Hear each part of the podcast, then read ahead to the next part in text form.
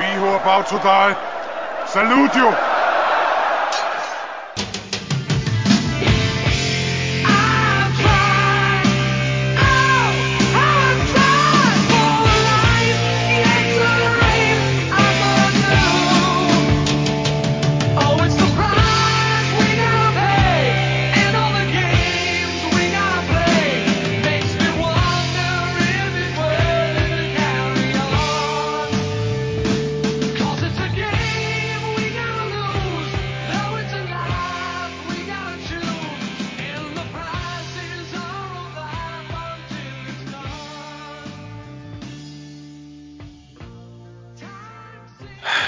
Too late to turn back, is it?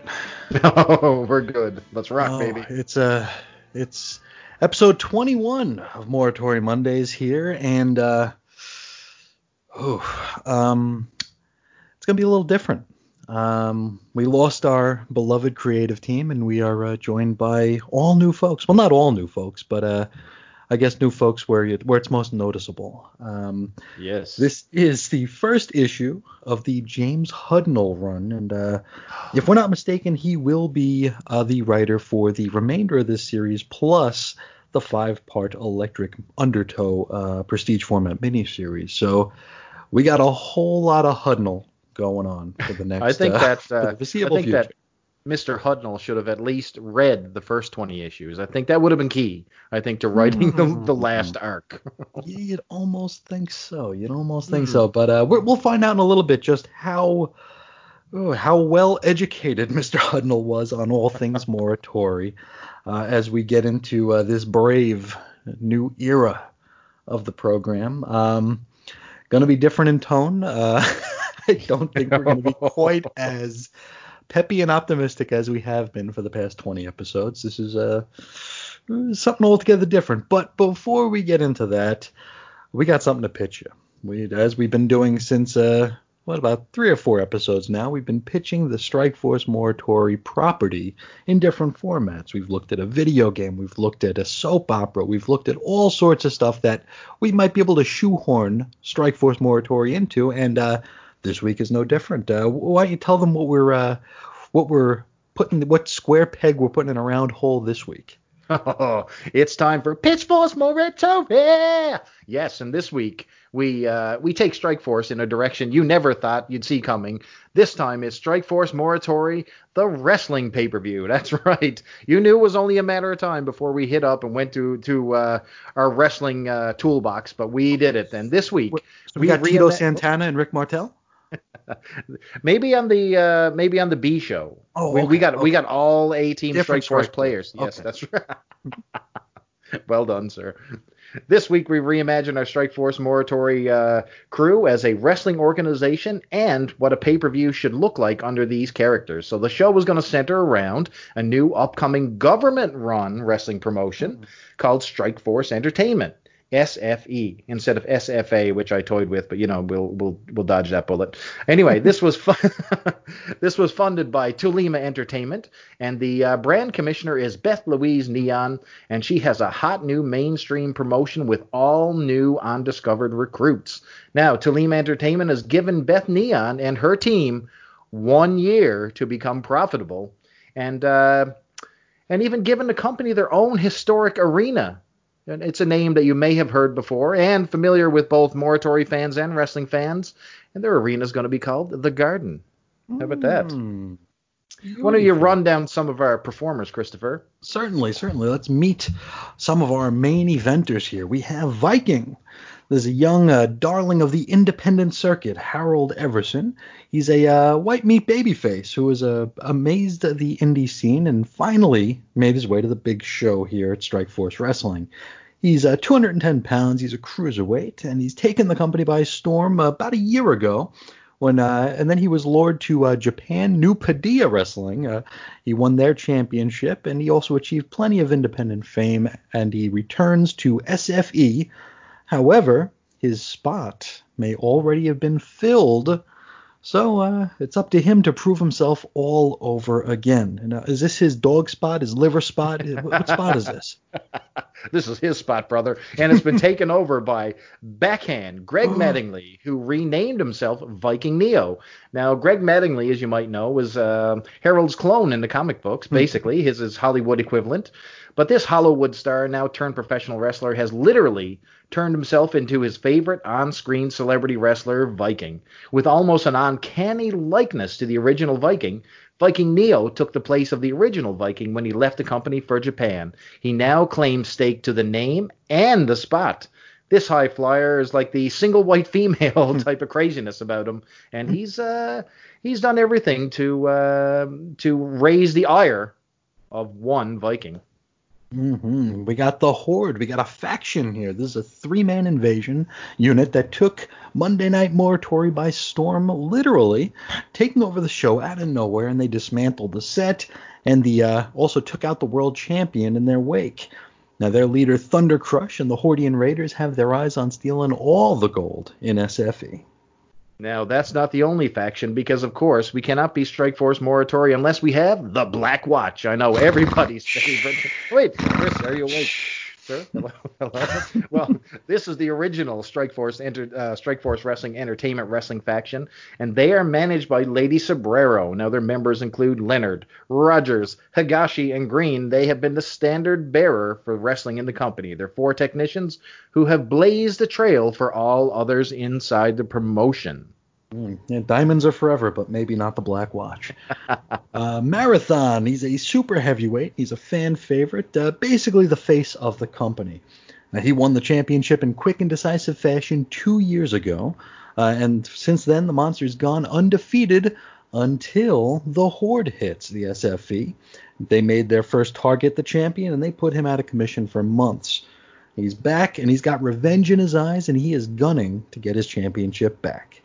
We move into some ladies division. So we have Dominica Brava, the jacked up wonder in the female division, and probably the most dominant competitor on the entire roster and has actually yet to lose a match. Now she's also managed by this Soviet mastermind, Yuri. Now Brava has yet to be seriously challenged in her division. That is until she meets Snapdragon, a fiery fan favorite with an incredible gymnastics background. She's a high flyer who can hit you from all corners. Her best friend is Blackthorn, and her love interest is Vyking. But she was swayed by Vyking Neo and has, been seen by his side in recent months. So the question is, whose side is the dragon on? Wait a minute. What a what a Jezebel. Mm-hmm. we move into uh, our good old Shear. Now, Shear, this will come as no surprise. He's a parkour enthusiast. Imagine that. With a mean streak and disciples to match. Now, uh, we've always said he's little like uh, Mr. Seth Rollins. So this mm-hmm. Morituri Messiah has cut a trail all the way through the roster and has ambitions of being next in line for that championship. He's also a career long enemy of the former world champion, Radiant, Mr. Louis Armanetti. Mm-hmm. Let's meet him. He is a fan favorite, and as you mentioned, a former world champion with a huge ethnic following. He's a seasoned veteran who continually battles to keep his spot.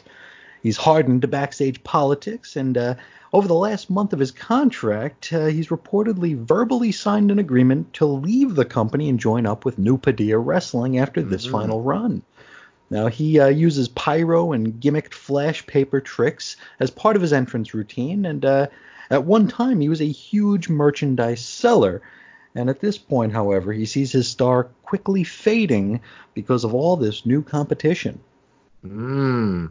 We've got some women's tag team action. We got Analyze and Eliminate, A and E, Adept and Silencer. These are two tough as nails Ivy League graduates who dissect their competition by studying tapes of their opponents. Technically savvy, they're a technically savvy tag team who are one step ahead of the game before the match even begins. Mm-hmm. Now, now, now we got our matches. Yes. All right. Here, what's this? What does this pay per view look like? Let's see. We of course have Vyking versus Backhand, also known as Vyking Neo. Now this is set up as a best of three falls, so two will win it. Uh, the setup is Vyking, the original, returns stateside after a brief absence from SFE, and he finds someone stealing not only his spot but basically the the entire Megillah here. His gimmick, his entrance, his routine, his look. His um, woman. His, his woman as well. Now, the original Harold, of course, he returns to set the record straight, and he reveals that there and to, reveal that there is only one true Vyking. Now, this match has uh, to be decided not in one quick fall, but as mentioned, the as a best of three. Yes, sir. Then inside a steel cage, we have Marathon, former heavyweight champion, taking on Thunder Crush.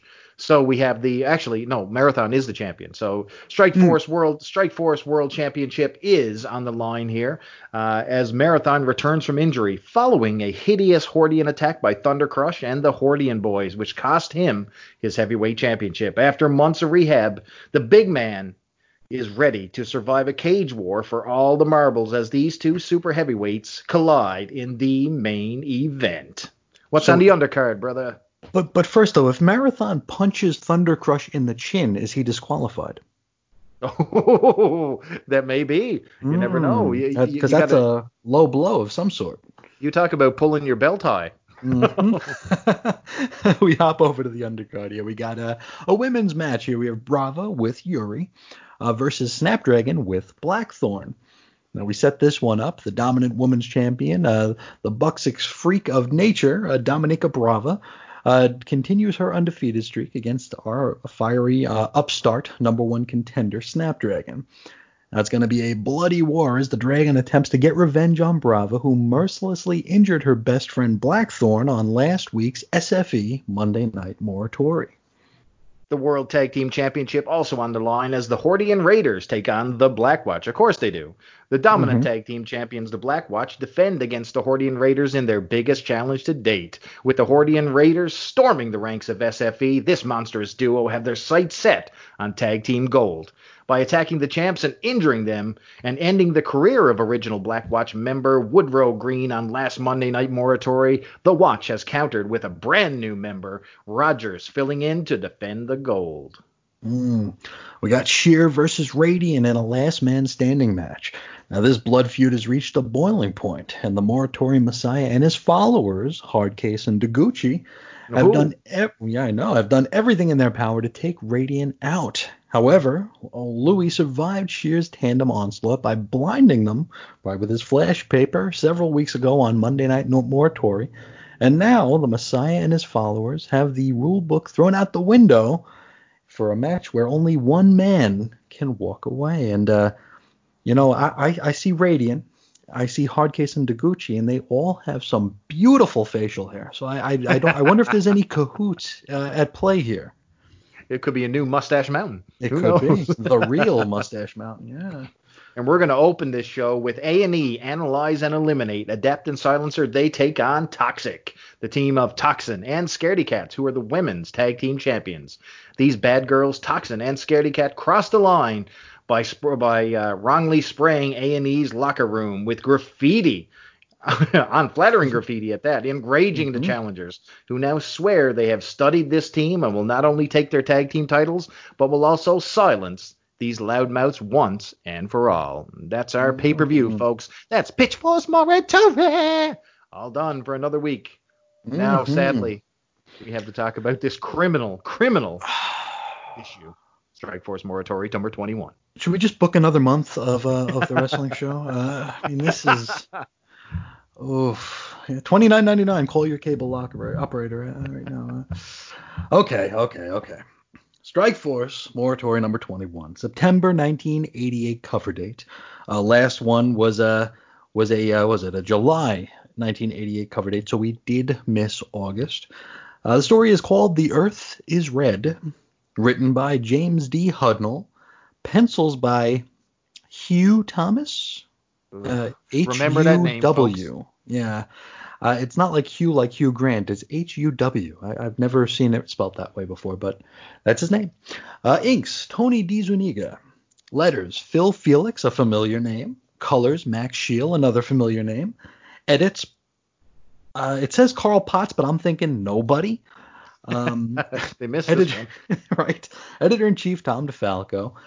We did have a price hike you know, because uh, we are getting more, we're getting even more quality this month. So uh, they know they got to back this one up. It's a it's a dollar twenty five USD, a buck seventy five Canadians, Ouch. but uh, but the, in the UK they're still paying fifty p's. So uh, they don't have a they don't have the uh, the crunch like we had it over here. I uh, feel this is only worth 50 cents.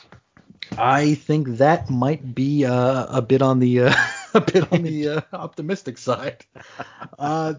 This had a release date of May 3rd, 1988, and it's funny these these uh like a third third of the run here, this third third of the Strike Force Morituri run, despite being what they are, they're some of the like the the least seen in the uh in the cheapo bins by me. I, I'll true. see a smattering of the first 15, first 20, but once we get into these, eh, it's very seldom. I'll see a lot of Electric Undertow, but uh, yeah, I, I think I, I honestly think that the print runs on these must have been incredibly low. They had to be Yeah. because I mean, I mean they went direct distribution, so I mean, yeah, chances Yeah. are they did not have uh, you know mass quantities printed shipping out to your pharmacies, drugstores, and all the other fun spots and grocery stores. So almost definitely, yeah. Yep. And, and we'll be talking about the change in format for the uh, like the guts of this book as we as we move along here because this is a very different looking book as well. Um, it's uh, just totally different format from what we had last week and uh, you know the 19 weeks before that. But uh, let's start with our cover. Now this cover was drawn by Mike Mignola, which uh, I'm uh, you know I, I like him in in, what, in some of the stuff he does. Uh, this isn't a good cover, um, but I'm thinking this is probably the only thing about this show we're going to get any engagement on. Uh, I figure people are gonna people are gonna tweet at Mike Mignola that they loved his Strike Force Morituri work. But, uh, oh boy. Uh, But, listen, uh, okay, okay. To be fair, uh, Mike Mignola's art is, is definitely different. You know, he's got his own stylistic oh, yeah, approach. Very, very heavy on the shading. Very, um, you know, attention detail. Like in regards to like trying to make things realistic is definitely not what he does. So you know, he's got an abstract look to his work and very divisive along comic fans. I remember seeing his art as a kid, and I was, you know, I was horrified. I mean, here I was used to George Perez and you know Jose Luis Gar, you know Yep. Jose, you know Luis Garcia Lopez. I mean, you know th- those are my guys, and Mike Zeck and all these people. I was just used to that style of, of Sure. artwork, and then then to see that it was jarring. You're like, whoa, hold the phone very here. different. Yeah, very very different. Um, and it looks like they're uh, looks like they're abusing their uh, their their computers for this one. They're Oh man, so this cover, I mean, obviously it's the sign of things to come. This cover Yeah. is ba- when I say basic computer design elements, I think that's putting it uh, putting it very very lightly. Yeah. But I mean, let's let's break down the cover here. So I mean, the cover features number one, zero Morituri recruits. So there's not, zero. not one to be found. So in the foreground, so that, just a picture of it. So in the in the foreground, you have a Paideia trooper, and he's holding up his hand as the you know a Hordian army, uh, you know a regular standard Hordian army, which we won't see Mhm. inside this book. You know, No. are commencing upon him, and you know one of his friends is already dead inside him. You know, dead at his feet. So. You know, th- this poor guy's backed into a corner and he's frightened that the, the horde is on the way. That's the setup for the cover. Now, if you had to break down the cover, they're clearly getting into the digital age here. So the, someone's using a computer here because the foreground Paideia trooper that's in the corner looks like he's just copy and pasted and literally just splashed in because you see digital coloring, the texture is different, it looks broken from the rest of the page. Mm-hmm. And the Hordians, I mean, they're traditional Hordians. They're not even the one that's in the book. So not only do Yeah. we not have any Morituri, we have uh, someone who they cut and paste, copy, you know, Paideia trooper. We have Hordians that are not in this book, and you know, you can tell that you know that Mignola had no idea what this book was really going to be about. I mean, they just told him here, here's what we're looking for a cover, just draw this. He had no idea what to go on. So Gotta be If- right. yeah, I, I will say this: uh, his his Hordian his um, horde are really good, actually. To be quite Sure. honest with you, he does a good job of that. So Yeah. there you go. But this And cover the, uh, is uh, is trash. Yeah, and I mean the horde and uh, the everything outside of the foreground looks like solid color. You know, like the horde, they've got pink skin, very solid color. In the foreground, though, like the the helmet of this Paideia soldier is all gradient. You know, Oh, yeah. it's it's uh it's very, it feels like almost collagey. Um, and it's It. Yeah, it's not something.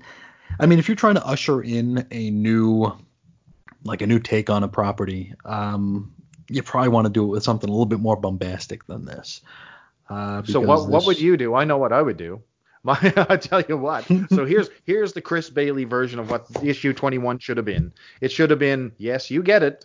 All the Morituri recruits jumping mm-hmm. at you or running towards the screen. That's right. A whole That's new it. era. For sure, for sure, yeah. And there's no sign that this is a like a jumping on point. There's no like a total this missed is a opportunity. Off point, Chris. That's well, and they're doing a great just, job of it. it might just be, but yeah, they, there's really nothing about this cover that tells you that that you're in for something new, a new take, a new direction. It's just you know, very samey cover. Um, but how about we open the cover here and uh, no, see what's. No, don't do it. I know, I know. Now the inside front cover, it's worth noting, doesn't have an ad on it. It actually has the credits on it. Um, I like um, that. I like that yeah. idea. That was that was fun.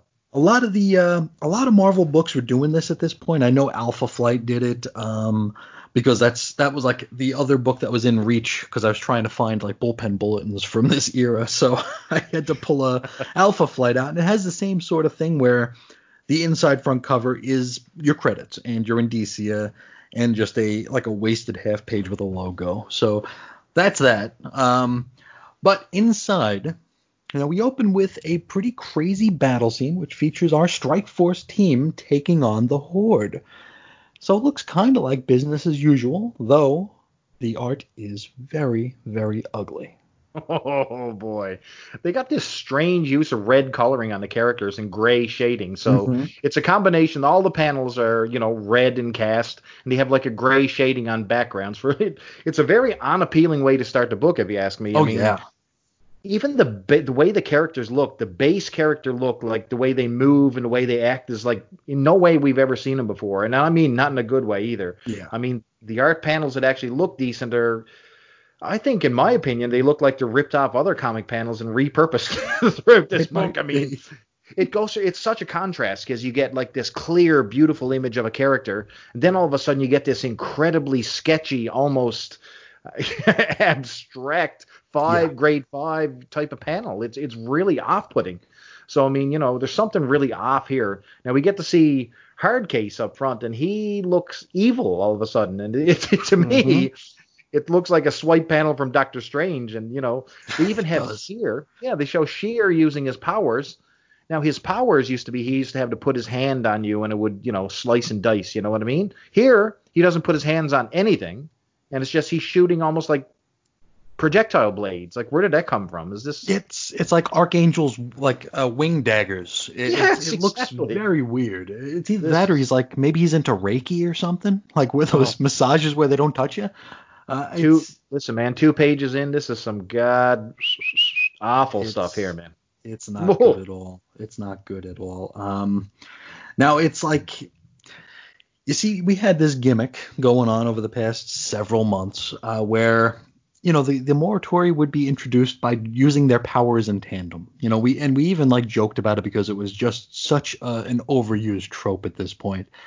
This is kind of like that, but kind of not because they're not working together, but nope. they are like they are displaying their powers. They are showing. Yep. Uh, a potential new reader who was clubbed over the head with a glass bottle and, and wandered into a comic shop and bought this. Um, to show them what they can do. So uh, it's it doesn't really jive with what came before it, but it is showing what they do. Um, it's, really yeah. odd because, like you said, they're they're all individually fighting. There's no yeah. tandem offense here. You know, one is not setting up the other's powers. You know what I mean? Yeah. So to me, that's the first painfully obvious sign that this creative team missed a memo or two or even maybe the first, you know, 20 issues, maybe. I don't know. but just just take a look at those opening panels. I've included them here. I mean, you have, yeah, you've you've got Doctor Strange up there, you know, using his hardening powers. You got Brava, really really sketchy Brava, lifting a rock, which looks ridiculous in the background. Then she's swinging, and when I say swinging, it's almost like uh, in wrestling when you do the uh, the giant swing, the giant swing to a yep. horde and then at the bottom of the panel, you've got Shear, and he's just got his hands pointed out, like you know the the Egyptian thing, and he's just mm-hmm. shooting little sheer daggers at people. Yeah. It's, It's crap. it, it is, but th- but then we find out why these these panels have been colored the way they have because it's revealed that these first couple of pages, this adventure that we're watching the Strike Force on is just a video comic being played on a Panasonic PL2000 SL device. so I'm glad I didn't get one of those, so, brother. So does that mean that everything we've read over the past 20 issues was just a comic book? I would have found this person and killed them. That's all I'll tell you. But man, they would have killed digital comics dead if someone saw this idea at the time. I mean, uh, ba- this is the basic idea of motion comics before it was even a thing. Mastodon. So I mean, yes, yes, potentially worse in red and gray. but I mean, remember back in the other issues when they would bring, you know, another artist in to do comic portions of the series. You know, Yeah, they like they tried. Yeah. Yes, they brought in Whilce Portacio, Mr. Wetworks himself, um, you know, to help out Brent Anderson to give him a different vibe. So, you know, here we have something that's supposed to be, you know, different. It's like a video comic, but yet they didn't bring anybody in. I guess that budget's gone. Must be. Yeah, they, they just asked uh, poor Max Scheele to. It's like leave leave all your other crayons at home.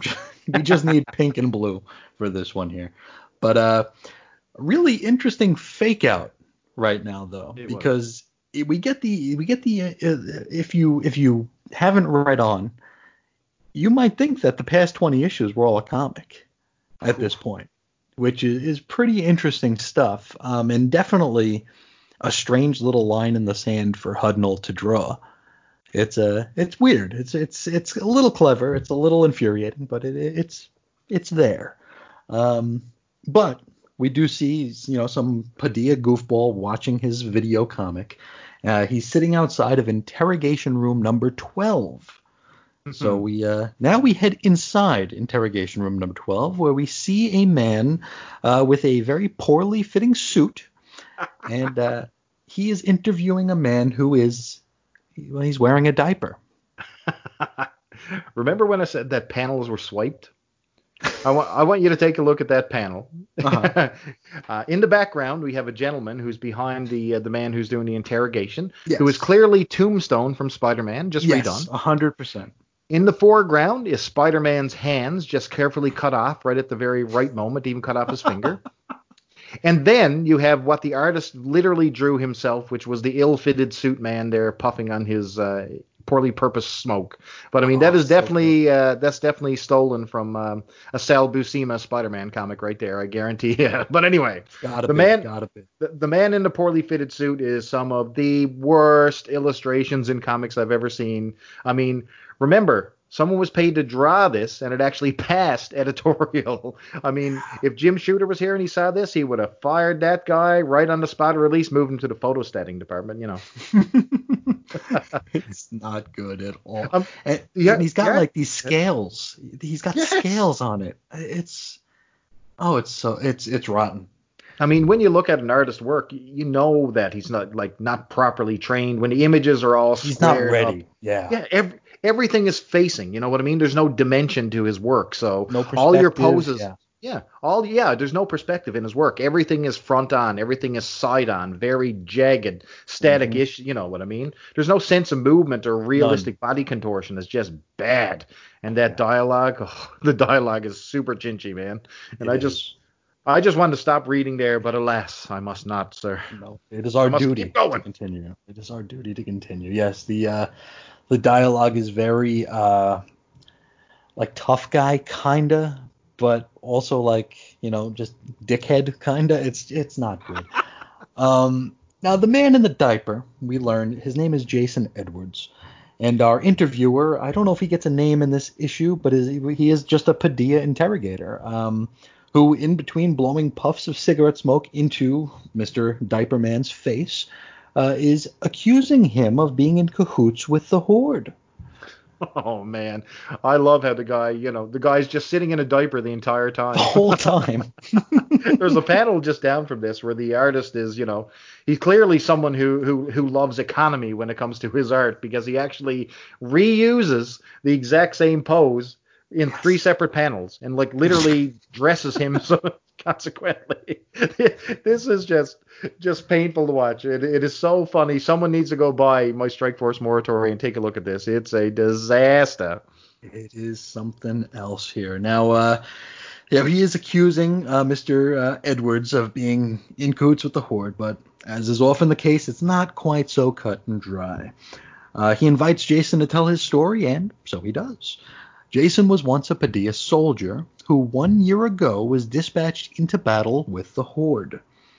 Now, while they're trucking their way into the war zone, he wondered if uh, they might catch a glimpse of the Morituri during the battle, to which he is lambasted by his superior that the Morituri ain't important. Um, I mean, what's the name of this book? I don't know. Uh, now, what's important is that these soldiers, these Paideia army, kill as many Hordians as possible, and we're about to find out just how good or bad they are at such a task. Um, and so the soldiers are sent into the streets. Oh, which leads us to our opening splash page. And brother, uh-huh. this one needs to be studied because it is everything wrong of how to do a splash page. And I mean it's everything bad. wrong. Yeah. First of all, the character designs are just terrible. They are very static. They're picture drawing like stick figures in an exercise book when you were going to uh, going to high school. That's mm-hmm. literally j- just one step above that. I mean, you have so just to visualize the image, you have you know uh, some of the Paideia troopers. They're jumping off a ship. Um, you know, they see this entire scene around them. You got people dead all over the place, and the place is in ruin. So that's that's what to picture. Mm-hmm. But now dead or litter the ground and they look even the people on the ground they look artificial like look the they look like dolls. They look like mannequins yeah. Yes. The use of space is just all over the place. There's like tons of unused panel mm-hmm. and the sky is actually covered bright yellow. Yellow.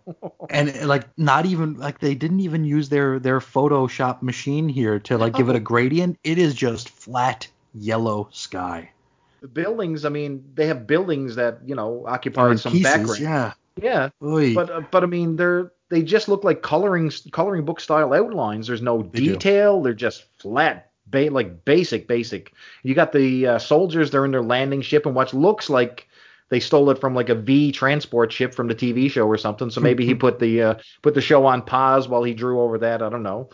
But the soldiers, you see them running from the ship, and they're all posed like really strangely, and they're out of sync with the panel. Like they have bricks all over the place, and they're cartoonishly spray painted with stupid sayings like "death."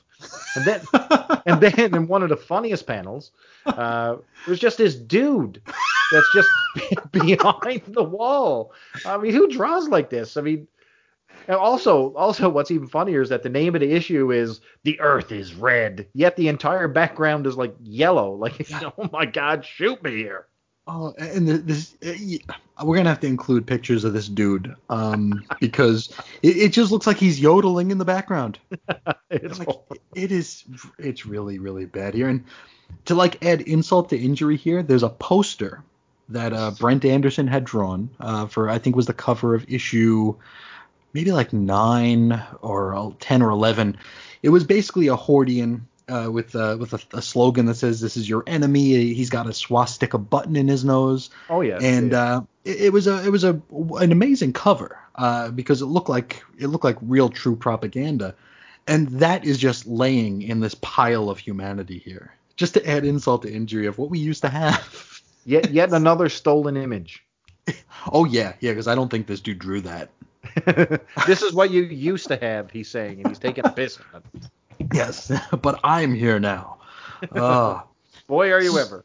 So, uh, the Paideia army, they're let out of their ship, and they look like they have about as much uh, movement to them as those army men that you'd get in the tubs. That's um, exactly what they are. Oh, it's so bad. They get their asses kicked right away. Um, Edwards is with a guy named Cedeno, who is almost immediately shot full of holes by some Hordian snipers, like a panel later. Like they are actually on this mission for one panel, and this dude is just perforated. Um, Edwards, uh, our diaper man, he rushes under some cover, and uh, he gets another soldier by the name of Collins on the radio. Collins is like, "Hey, be cool, we're on our way." But they lose contact, and then all of a sudden, Collins's severed head bounces through the scene. It's like doink, doink, doink. Um, before long, Edwards realizes that he is, in fact, the last man standing. And if you're really picking apart details in the background, and if you're following it around and you know reading along with us, you'll notice some of the background details. So he's actually standing in Domino's Pizza. Yes. you, you you see the Domino's Pizza sign in the corner. So Mhm. they're It's obviously true. in another they're in a restaurant district because as the men pass by all the shops, there's another one just called Fries. I, I don't know about you, but have you had fries before, Chris? I don't know. I wonder what they sell there. I, don't know, but I, I'm I'm Hmm. I have a sneaking suspicion they sell fries. I don't know what what makes It me think that. be onto something.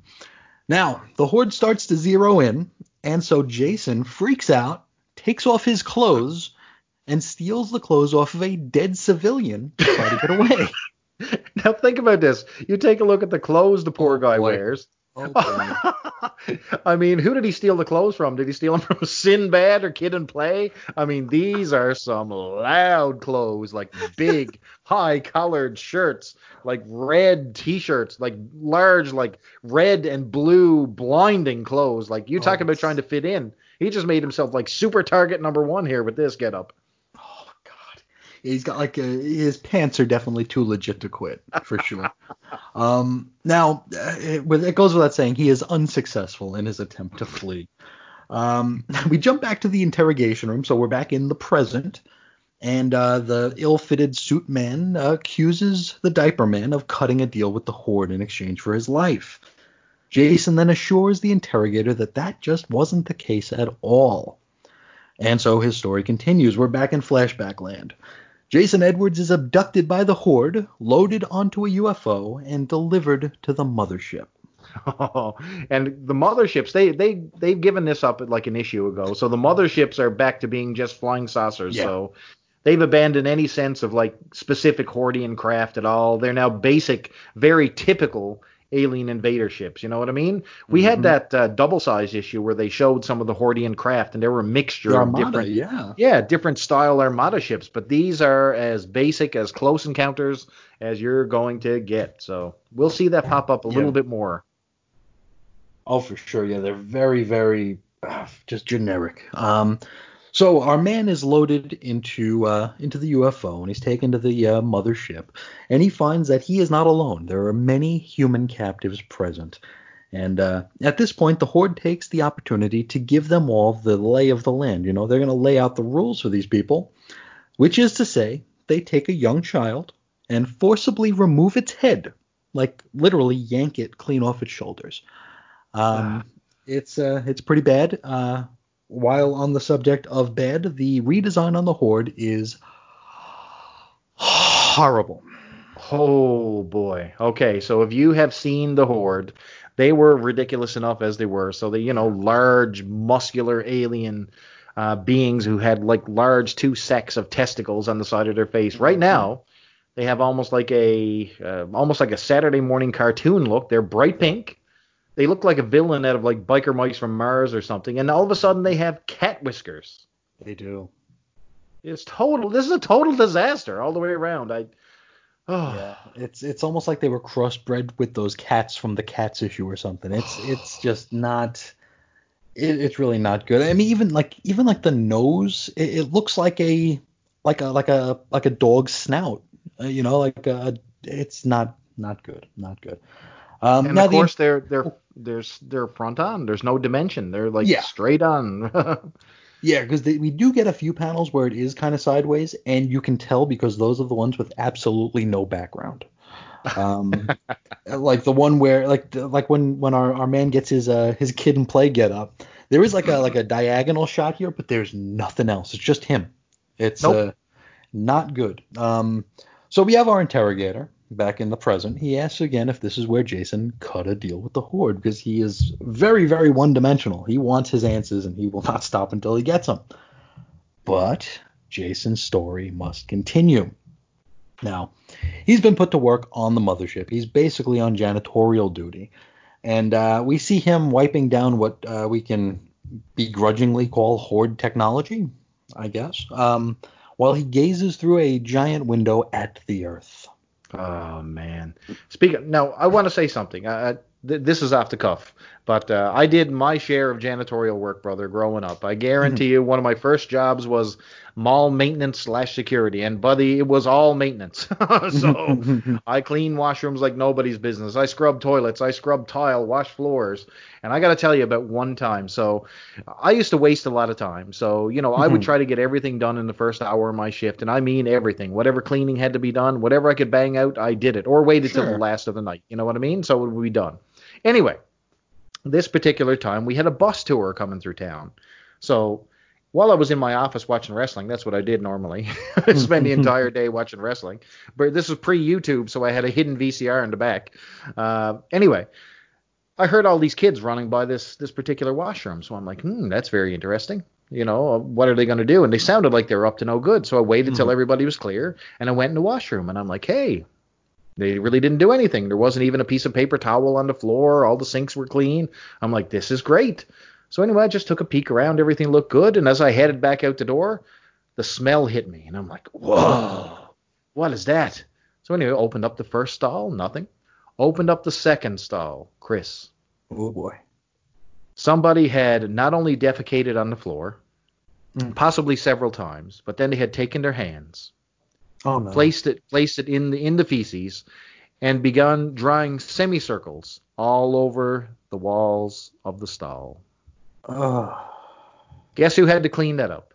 Oh boy. You are listening to him right now. And brother, I puked several times trying to clean this up. I smelled like crap for the rest of the day. Anyway, I can appreciate what this man is going through having to do Jason's janitorial duties here. But anyway, as Did you, said, ever we- did you ever have to just like like wipe down a cube like a giant nondescript box? yes. I, Oh, I've done good, it. I- good. okay, I've- good. I've- okay. that's what our man here is doing. I've actually I can sympathize with this guy, but but what's weird? You said that you know he's wiping down some horde tech. Now the horde tech, as you said, is is basically just a square box. I mean, there's nothing to it. What's funny is that this guy clearly has no idea what horde tech is. So he draws this window, and it's actually the cockpit window of the Millennium Falcon we're looking out. I mean, obviously the artist frame of reference is just Star Wars and maybe Close Encounters because he has no idea how to draw alien tech. So you know, there's no crazy designs. And it, as you said, he's cleaning just a random box by a window. It's literally uh, who puts a box in front of a window? Number one, and plus, who cleans in diapers? I, I, I'm I'm just done with this. Oh my god. yeah, because he is he is still wearing a diaper. We we gotta let you know he is wearing a diaper and still. the only one wearing a diaper. yes. Now, as he's wiping down this nondescript metal box, he is gazing at the Earth and he dreams of one day returning to his blue planet. Um, in between cleaning nondescript metal boxes, he takes any opportunity he can in order to learn whatever he can about the Horde language and their technology. So uh, he, you see him, you know, tinkering around with a little device, a little handheld device or something, which probably just says like, "Yes, that's a you know metal box. Great." Uh, but this goes on for about a year until one day the Horde mothership is approached by a delivery craft. I think it was uh, supposed to be bringing chocolate and porn or something like that. That's exactly Um, right. But it's not really a delivery craft. It's actually a ship that has been hijacked by our Morituri, the third Jenners plus Ruth. Uh, so basically, our revelation that the past 20 issues weren't just a comic book. So we are safe, folks. Um, which you know, credit where it's due. I think that was a neat little fake out because I had forgotten, and when I was when I when I got to that page, I'm like, no, they didn't just do that. but uh, we have we have uh, on the ship here we have Shear. He is holding the pilot at well hand point because he you know he shears. Uh, he ensures that uh, this pilot doesn't give them away to the mothership, and they are eventually granted full access. This is blatantly stolen from Return of the Jedi. so near the end of Return of the Jedi, when the uh, when the team and the rebels go to Endor, Han, Luke, and Leia, of course, steal a shuttle. Now it's an older one that has been deregistered, but it checks out. So they they bypass uh, you know all the Hmm. security. Sound familiar? Because that's exactly what happens here. It's almost like he was looking at the screen while he was drawing it. It's exactly like it. I think you might be right here. Um, now it's here we actually get to see our familiar faces in full color. Uh, only under this uh, new pencil, you probably wouldn't recognize them anyway. Um, uh, U G L Y, they ain't got no alibi. no, sir. I mean, Ruth in particular, her her face is all over the place. In Oh, one boy. panel, she looks great. Like it looked like he was literally he must have had like a model or something or a book that he was looking at because you know facially it's one of the better times she's looked. And then Yeah. they move to another panel and she's all over the place and her hair. My God, the hair. I mean, that's Yeah. one nasty ass like 80s perm or Jerry curl, depending on which panel you're looking at. It's just so Sure. all over the place, so inconsistent. Yeah, it's it's an inconsistency is uh, key uh, with the with the Morituri design here because none of them are going to look the same from panel to panel. It's uh it's really like you'd almost have to try to be this off model this often uh, as as we get here. It's like I mean this this book you could tell me that there are 75 Morituri in this book and I believe you because that that's how many different looks we have here. Um, now back to the story. The Morituri they plan uh, how they're going to infiltrate the uh, mothership once they're on board, which uh, actually turns out to be a complete waste of two pages because uh, when they arrive, the Horde are somehow ready for them, and uh, and so they fight. Um, now Jason Edwards he is taken off cleaning duty and he's booted back into his holding cell with the rest of those humans, and as mentioned, he is the only one wearing a diaper. Just think about it. So you see the ship coming on, and your first instinct is to get this one guy in a diaper back into a holding cell. Mm. like, who? What is this? Am I like? Oh, the horror! I'm forced to stop working. Oh my God! What the, the horror of it all? Like, and then he walks into a room, and I guarantee you, every single person in that room was going, "Look at a dude with a diaper." Holy God! I mean, I mean, we we can't we can't say it enough. He is the only person wearing a diaper. And when we say diaper, we mean diaper. Full on sumo man diaper. It is not good. So the Morituri, they are, you know, they're on, they're off the ship, uh, but they manage to hold their own against the Horde until one of the aliens fires some sort of swirly missile launcher gimmick thing that shakes the entire straight ship. forward. We we, I- we think that it's swirly, but it's directly front on, so it's hard to tell. But I think you're right. It is, yeah. There's no sense of movement here. There's no sense of direction. We don't know what.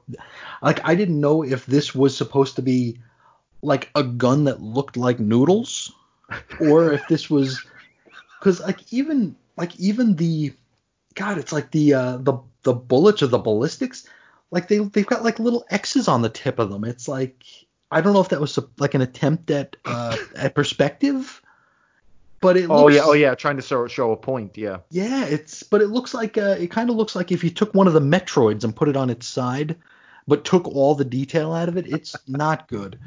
Um, so okay, so they they they, they shoot this swirly thing. It goes ba badoom, um, and Ruth is on the ground, and it looks like she might be dead. Only she's not. She's actually just playing possum because the Hordians drag her away. They start to take her away, and she hits them with some toxins as they as they haul her off. Uh, we do stick with Ruth. She becomes our point of view character for the next little bit, and she discovers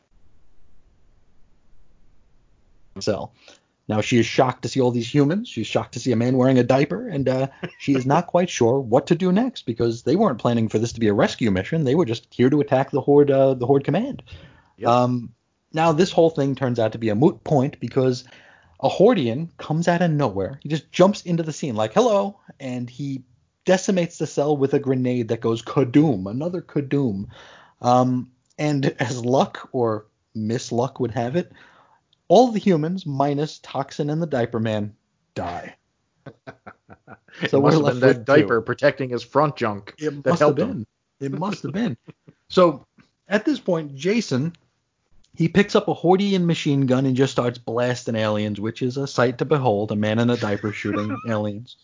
Um, Ruth here reveals that she has twisted her ankle, and so it'll be up to Jason to help her get to safety as well, and he does. Uh, they hop down a hole to a lower level of the mothership, and they wind up rec- reconnecting with Shear, who's just like leaning against the wall, saying, "Hey, what's going on?" Um, and at this point, it's like I'm noticing that Shear has, Shear has had like like two dozen different hairstyles throughout this issue so far. the art is so inconsistent. It's not even funny. And this I mean- isn't even like this isn't even like just like his hair parted on the other side. Like he's got hair down to the middle of his back in one panel. Then he's got a mullet in the second panel. Then he has short hair in a third panel. It's like I don't know what I, I just don't know. Yeah, not not only that, we even see another great visual. So we see Jason, you know, he's holding on Ruth as she drops down through the hole, and clearly he's visually referencing, you know, figure skaters as you. oh know, yeah, hundred percent. I mean, it is so obvious. I mean, he he should have just kept the skates on her. I mean, it was it's so clear what he's doing here. I mean, which which doesn't make sense because now he's added a little bit of background detail. I mean, it's extremely basic and you know straightforward, but there's man, th- this guy is an incredibly bad artist. I I- don't mean to speak ill of him, but I mean I can't help it. It's terrible. It's, it's it's not good, and especially when it's uh when we're coming off of Brent Anderson. I mean, it's I mean those are huge shoes to fill, even if this was uh more competent. Um, which it's I don't not. think I don't think it's just a matter of Anderson leaving the book. I think this is this is like a departure the likes of which you've never seen. Like it is really really bad. it's yes. I was trying to soften the blow. now, Jason, he he knows this place like the back of his hand. He's cleaned like every metal box on this ship for the past year. So he guides the Morituri to the hordes horde of armored tanks that just so happen to be there, and I guess they left the keys in the ignition because they hopped Yeah. in. And boy are they basic tanks. Oh god, they're like, they're like cubes. It's maybe that's what turret. those That's yeah, maybe that's what those boxes were. Maybe those were tanks. Um, so they they they get in right, uh, and Jason he he you know he has been studying Hordian technology, so he uses the radar gimmick on the tank to deduce that the only living humans on board are him and the Morituri. So there are no other captives, so they can actually just rescue the Morituri and get out of there without any guilt on their conscience. So they go on a rescue mission and they uh, literally blast and crash their way through the mothership. Which is 100% stolen once again from Return of the Jedi. So picture the scene on Endor when Chewbacca saves the rebels with the Scout Walker, complete with the same scene where Chewie pops up out of the top of the machine, just like Ruth does right here, and I mean just like Ruth does. It is hilarious. So we've seen so far he's captured figure skating. Mm-hmm. He clearly has referenced some models' faces to do Ruth in, you know, two or three of the panels that he decides to draw her in. Hairstyles is one of those things. I guess he's just mixing and matching for Shear. You know, I, I guess he can trim and grow his hair at will. I guess that's an unknown Morituri power. It's a secondary uh, evolution, yeah. But this guy's definitely seen his Return to Jedi. I guarantee you that's what this is. and Ruth popping her head out of the tank like Chewbacca. Now we have a, now we have some excuse for her hair, I guess. Indeed. They have She's part Wookiee. silhouette. Yes. Now, now we we learn here that uh, that the Horde commander has already fled the scene. So really, for the Morituri, there's no point in sticking around any longer than they absolutely have to. So they rescue all their teammates and they blast themselves out of the mothership via some tank ballistics. So basically, like they're bla- they blasted a wall and somehow instead of like the tank not moving, it blows backwards. So despite them shooting Okay. like uh, despite them shooting through every wall in this place this time it sends them backwards i don't know how that i'm not I, I i never took physics i don't know um so I've seen enough alien movies to know that as soon as you blow the porthole, you're going out into space like down. a vacuum. Yep. now rather than floating in the vacuum of space they somehow managed to re-enter earth atmosphere. So like was he just blasting like every few seconds like to like to get them onto like some sort of a course to to re-enter the atmosphere? But that's what they do. And they come crashing all the way down landing in greece. And there they are met by the Paideia army. Well ruth she remember she twisted her ankle. So she was taken to i mean that's the that's the only casualty of this trip she she twisted her ankle uh, she is taken to oak leaves hospital which is a Paideia institute joint and uh, before she's wheeled in she asks to, to maybe speak with her uh, diaper clad beau here uh, He's still share- in a diaper, by the way. he is still wearing a diaper. Yes, uh, he is. Ju- he's on Earth wearing a diaper and socks. it's God. Um, now she asks to speak with him, and they share a kiss, and they promise to, you know, maybe start a relationship. They're gonna go out to dinner soon, and uh, maybe get to know each other a little bit better. Well, not so fast, Ruth, because as she's wheeled in, she feels it. Mm, she's overcome with those familiar to, to readers of Morituri hot flashes. Knowing what's next, she pushes the orderlies away to safety, shouts to Jason, the man in the diaper that she met 20 minutes ago, that she loves him, and Kadoom succumbs to the Morituri process. Thus, the last of the freshmen are now gone. Ah, man, they should have added Ruth's deaths to the last issue.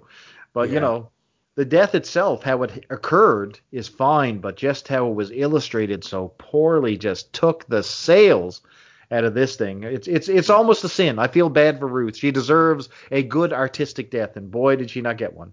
No, she did not. This was not. Uh, this was not what it could have been for sure. Um, There was no emotion. There was no None. resonance. There was just kaboom, and that that's literally it. That's it. Now uh, we wrap up this issue back in the interrogation room, where the interrogator in the ill-fitted suit is now holding Jason Edwards at gunpoint. Now uh, he gives Jason two choices. He either dies right now, uh, you know, uh, saying that he's guilty of desertion in the time of war. Yeah. Well, just just one second before you move on to before you go on to uh, option number two. I just love how the uh, how this investigation is going. So the only thing that the guy did was he got captured for one year. That's it. They found him. They interrogate him like he's a war criminal, like he's done committed all these crimes. All he's doing is sitting there shirtless in a diaper the entire time. And all he's getting done is being chastised, you know, interrogated and smoke blown in his face. And now he only has two options. I mean, you talk about Mhm. justice, social justice. Oh my goodness. no, Man. sir. No, And sir. tell him So- what the second option is. So option one was he dies, you know, uh, guilty of desertion in times of Mhm. war, or or they find out that his uh, metabolism can support the Morituri process. So you die now, or you undergo the Morituri process and die within one year. Oh man. I mean, it's worth noting that, like, at this point, I'm sure there's not many folks signing up. Clearly, No. I mean, this may be the only way to get recruits is to interrogate them and to force them into these two options. You know what I mean? They're just waiting for people to screw up so they can just stick them in a program. You're going to jail, or dying, or become a Morituri. That's your that's your deal.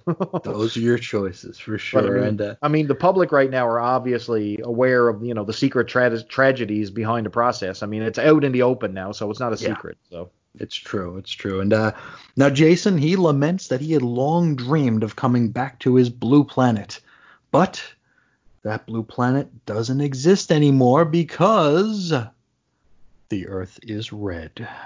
So uh, I, I guess we can take it that he means that he'll he'll do it. He'll he'll he'll he'll do option two. I guess. he doesn't. or the Earth is it. actually yellow, but we're not going to talk about that. No, no, no. And uh, next issue, Target Earth. Wow. So yeah, we're we're we're in the uh, we're in a brave new age. How, how, how'd you how'd you like this issue? This book, when I say it, and any of friends of mine know that this is my catchphrase, was a giant bag of yes, di phalluses. Yeah, this was not good. Um, I, you know, I was hoping uh, that maybe we'd be able to pull some good out of this. Um, I mean, the only thing that I that I can come away with was like, oh, that was an interesting fake out in the beginning with the comic, with the with the with the digital comic or whatever. But the more I think about it, I'm not sure that was even what the intention was. No. That might have just been me being like, oh, that could have been something. But I, Yep, I I think you read too much into there. I think I did. I gave them too much damn credit, and uh, because the rest of this issue is like a, it's it's a, it's a sack of hammers falling down the stairs. It's uh, it is just, oh man, it is really really ungood. Uh, I mean, this this book was two months in the in the uh, in the offing because we did miss the August uh, cover date, and this is what we. I mean, Chris, it took this guy two months to draw this poorly. I mean, imagine Yeah. what he could have done with an extra month. We'd have gotten backgrounds on that kid and play scene. Oh man. So we, so we had we had three things happen here. We got to see the Morituri in action. yes. We got to see a brand new Morituri. Obviously, you know, this is his origin story and first appearance with Jason. And we Mhm. also got to see the death of Ruth. Now, all that combined, you think, okay, there's some meat and potatoes to this particular issue, but just the way it's presented, it, it's it's it's the bag of hammers. It is. It really is. And uh like you just don't know what they're planning here. Um and it's funny cuz like talking about it with you right now, I can see more things that I'm sort of interested in, but it shouldn't take a deep dive analysis of a comic book to make it uh, more palatable. Uh, we No. should have been able to read this, get enough out of it to where it's like, okay, I, I guess I'm in. I can read the next issue. But like you saying a few moments ago about how there's probably nobody signing up, and we're going to see a lot of weird coercion from the Paideia to try to uh, blackmail uh, new recruits. I mean, that's an interesting that's an interesting idea and concept. But again, are we giving them too much credit? Is, is this be. just something they lucked into, or is this some sort of a far-reaching uh, plan, an arc that we're going to be following? Well, th- At this point, I don't know.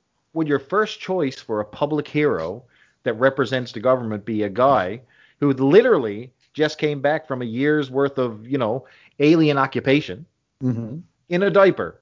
In a diaper. Like, in a diaper.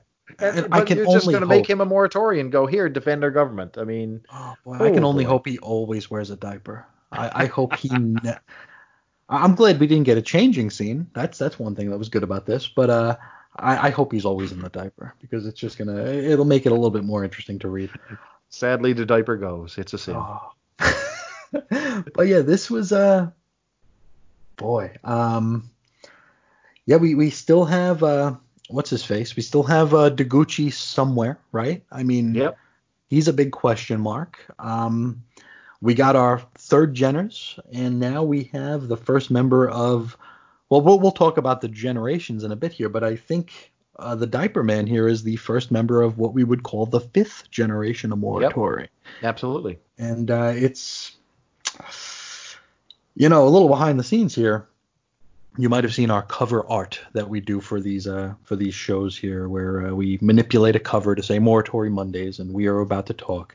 We went through basically the rest of the run to to make sure that everything was ready for when we're going to record and uh, so it's not like a big process trying to manipulate a cover and everything is set and uh, seeing some of these covers that we're going to be uh, that were the, for books we're going to be discussing in the coming weeks, you wouldn't recognize it as the same book.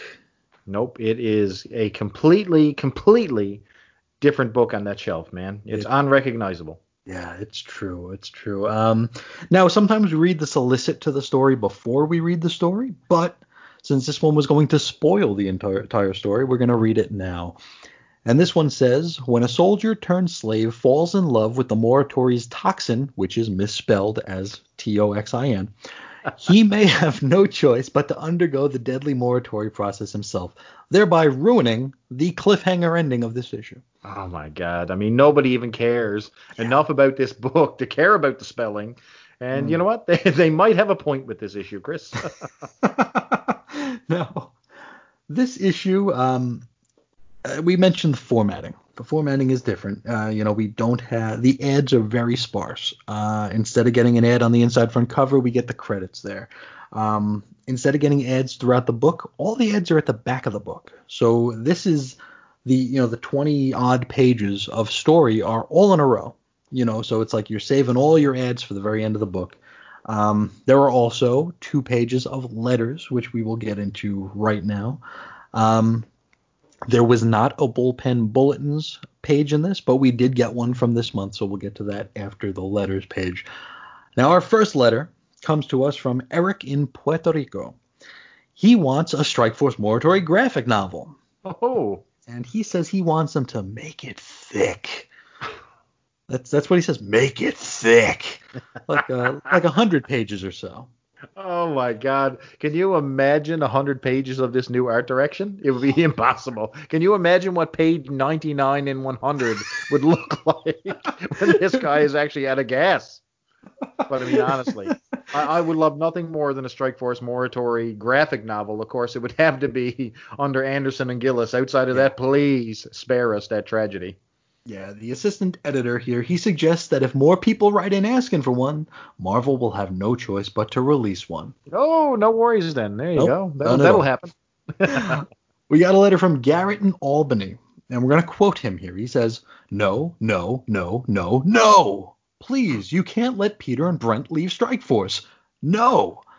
Which is a pretty good way to open a letter, right? Um, uh, Garrett cites other books falling apart after their initial creative team leaves, and he specifies Alpha Flight and Omega Man, which we're going to guess he means Omega the Unknown. Or maybe um, Omega Men from DC. From DC, perhaps. But um, I, I, um, think if you're keeping yeah. it Marvel, yeah, Omega the Unknown. Interesting that they took Alpha Flight. And now I have been mm-hmm. saying this for years. when Byrne left that book, so did the audience. I yeah. guarantee you that that was a that was that was another missile going uh, going south on you right there. That that yeah. Alpha Flight, and I know that has a nice big fan base, and where I'm a Canadian boy. I should be loving my Alpha Flight and my puck, but I don't. I can't stand it. but but know, I do I'll, think even even like the most faithful Alpha Flight fans will will admit that once oh, yeah. Byrne left, it took a turn. Listen, these books were pretty. Like mm-hmm. despite mm-hmm. despite being like super super like stereotypical Canadian garbage in those books initially up front, um, you know Byrne's artwork. I, I'm, there's nobody gonna hear it's me say Byrne. Yeah. yeah, it is peak Byrne, man. It was amazing yeah. to look at. So I'll give For him that. Sure. Now the assistant editor replies by suggesting that after reading the first few Hudnall issues, which he suggests are already out, he says you by now you've already read the first new the first Hudnall issues. It's like, dude, this is the first one. Okay. Um, but he says that after reading the first Hudnall issues, that Garrett would agree that this book is nowhere near falling apart. No, it's basically it's completely collapsed. It's no longer yeah. falling apart. It is diminished and destroyed. It's compost, buddy. It's it's not good. Um, we got a letter from Jefferson in San Diego. He appreciated Scaredy Cat's send off into the great unknown a few issues ago. and So did we. Uh, he laments the loss of Peter Gillis to the book. Uh, he feels like Commander Yuri is a better foil for the heroes than Commissioner Gordon ever was for Batman and J. Jonah Jameson ever was for Spider Man. I got a feeling that Yuri is going to be used very inconsistently. I don't even have any hopes we're even going to be seeing any development knows? whatsoever with him moving yeah. forward. I just I just don't think I, I don't even think they got their eye on the ball when it comes to him. No, and the assistant editor basically disregards everything this guy says and just re- re- reiterates that, hey, the new creative team's great, aren't they? yeah, they're fan- fantastic. I wish we could have released this podcast back in '88. Oh boy, yeah, we could have we could have went viral on uh, on audio cassette at the uh, at the Comic Cons. Oh man, um, we got a letter from Stu in Philadelphia. He uh, he opines that yeah, you know, Aileen, she'll probably live a normal life because he figures that Wildcard swiped her death. So old Stu, he uh he thinks he might be getting a no prize here. He thinks he found a loophole to this problem. Oh, rein it in, Stewart. You can forget any sense of your loophole. She did, brother. She did. She did. And which I'm sort of glad about because I would hate to see her story end in this creative team's hands. Oh, oh my boy, god. Can you imagine? Ugh. Uh, it, it's worth noting. I think I think we thought that for a minute too, that uh, the wild card actually took her death. But uh, yeah, the assistant editor says nope, Aileen dead. So, oh, he uh, showed her her death. She she knew yeah. what her death was going to be. That's all she. That's all he. That's did, all it was. Yeah. Yep. Now Stewart also wonders if Aileen's baby will have powers, and if there can be new Morituri after Dr. Tuolema wiped the database.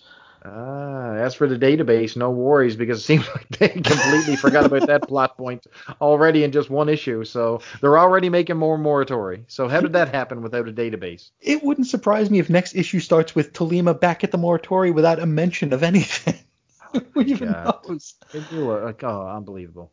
Now, the assistant editor hints that we will learn a bit more about the baby soon, and uh, the baby will actually be on the cover of an issue uh, in a few weeks. So I, I am confident that uh, that we will see the baby again.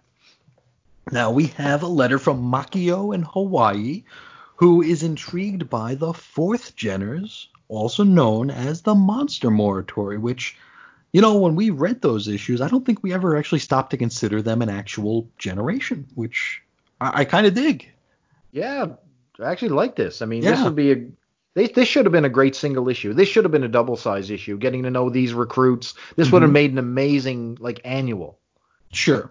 You know what I mean? To, to get to know these first, you know, the monster recruits and find out their their story before they became monsters. Like this is how you do a fill-in issue or an annual, man. Yeah. This would have been a great story. Would have loved it. Absolutely. Now, speaking of uh, annuals and extras here, uh, Makio wants a uh, Morituri yearbook to come out. Hey. To which it's like, come on, nobody's buying this book as it is. You want to put another one on the shelf? Um, the assistant editor says, nope, ain't no plans for that. So uh, there's that. Oh well. We got a letter from the Bad Texan from uh, from parts unknown, but probably somewhere in Texas. Uh, he love he or she loves the book, uh, loves Peter Brent and even Wills. So uh, sorry about your damn luck, pal. Um, the assistant editor he disregards all of this and just talks up the new team. He's like, yeah, Hudnall's great, Huw Thomas awesome, Mark Bagley and John Calamy awesome stuff here. And oh, by the way, we really want letters about them. Oh, oh come on. Bad Yeah. news, friggers. this new Coke sucks, and you know it. And we want Coke Classic back, please. Please. I mean, I mean, can you imagine if they were this gung ho about promoting the book and like asking for engagement before the creators walked off? This was like Mark- an afterthought. Mark Bagley has not even been on the book, and yet they're talking about him being part of the team already. Yeah, I, I'm not even sure he's actually had any pro work done at this point. I think it was Morituri Well- his first? It's one of his first. I wouldn't call what he does in this book pro work. it's it's better. It's better than this guy. Uh, the, the Oh, guy Huw we Thomas, have. this yeah. yeah. But uh, whew, Yeah, that's not saying much, unfortunately. Um, finally, we have a letter from Eric Mees, also from Parts Unknown. Uh, Eric stopped buying Strike Force after five issues, but he's back now. So again, sorry about your Wow. damn luck, pal. Um, and uh, just like uh, Makio above, he wants a Morituri yearbook. And uh, the assistant editor repeats that there ain't no plans for anything of that sort, but suggests that folks go back and pick up issue 13, which had that little like you know who's who in the Morituri back matter there. And uh, I mean, if you're if you're gonna go back, if you, if you're gonna read any Morituri, definitely go back to around issue 13. Don't don't read number 21. oh, go yeah. back in time for sure. I mean, on the idea of a yearbook, I mean, I love that idea. I'm a GI Joe fan, especially Mhm. the Marvel series, and I mean, the yearbooks that they had, I had three of those things, and uh, I love it. The yearbook allowed you to catch up quickly. You know what I mean? It filled in all the storylines throughout the entire year. It gave you new, new, um, you know, new stuff that you didn't get in the books. I mean, books like X Men could have had an amazing yearbook. You know what I mean? sure.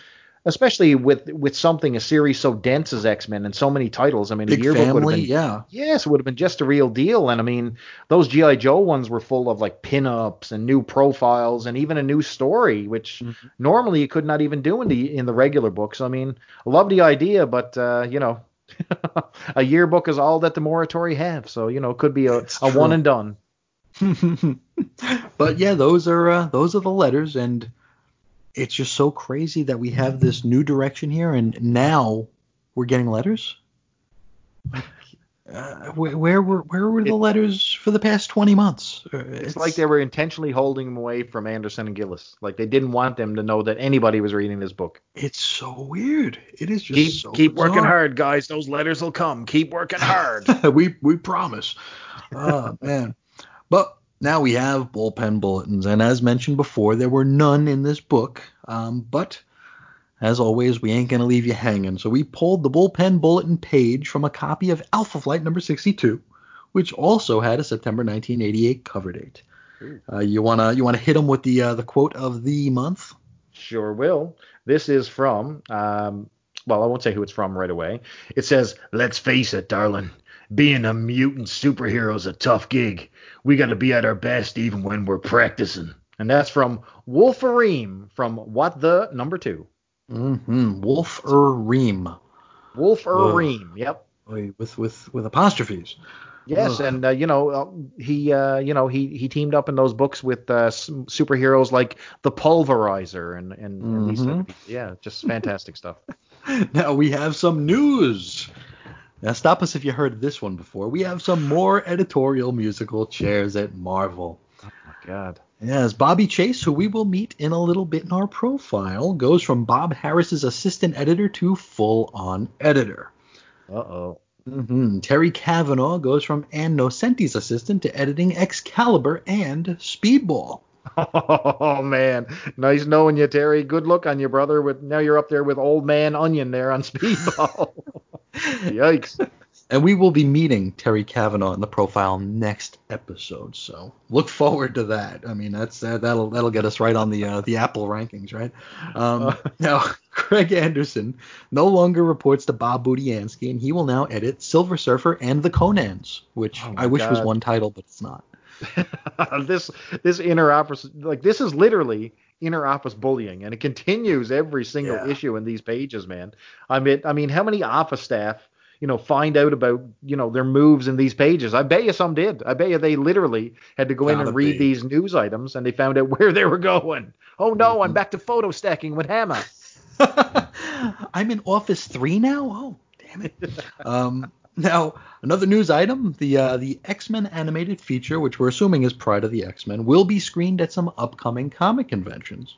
yeah, have you ever seen that have you ever seen the the pilot Ages ago. Ages yeah ago. it's really good Yeah.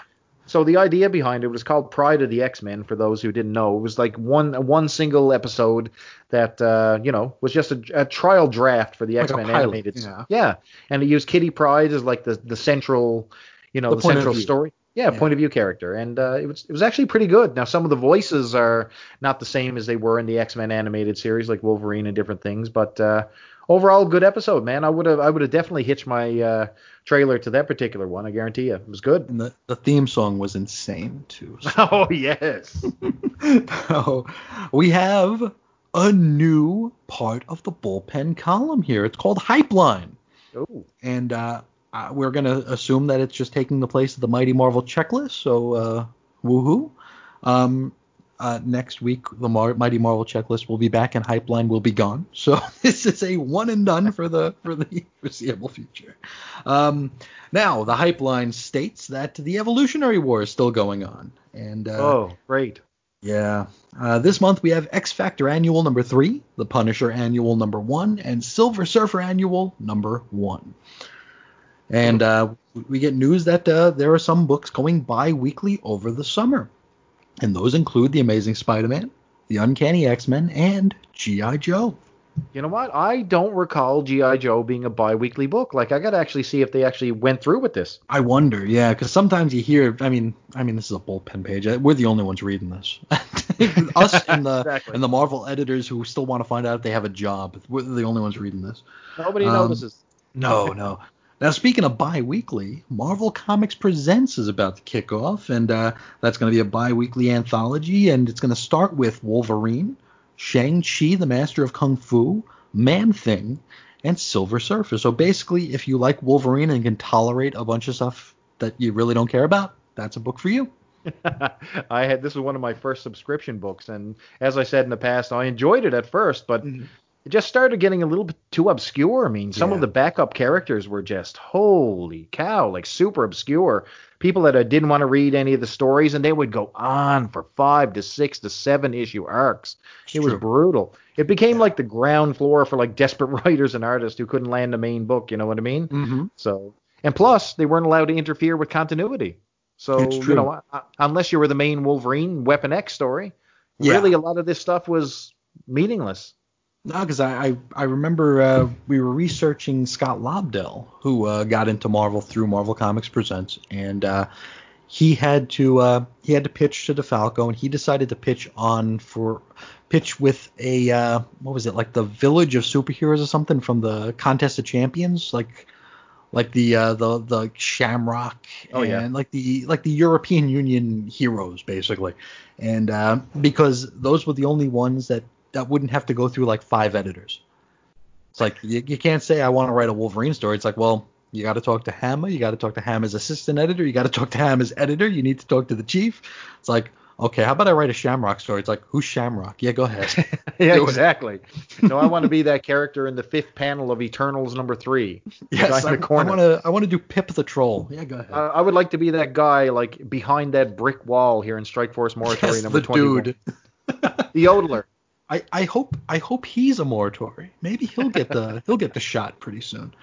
Oh boy, but uh, the hype line is over, and we go right into our profile.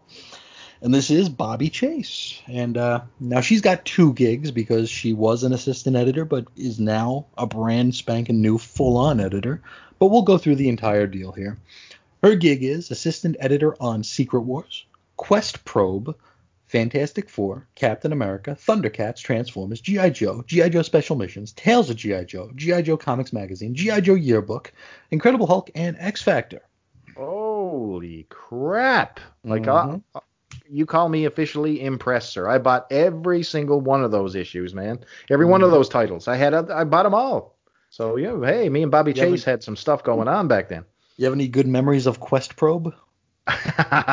so Quest Probe, for folks who don't know, was wasn't it a It was a was a computer game. game. tie-in. it was a computer Yeah. game. That's correct. And yeah. like the last issue or the last two issues was can- were canceled, I believe. Yep, that's right. They didn't finish. They didn't. Well, they, I think they sort of did wrap it up, did they not? Didn't they have like I a, don't a very stiff conclusion?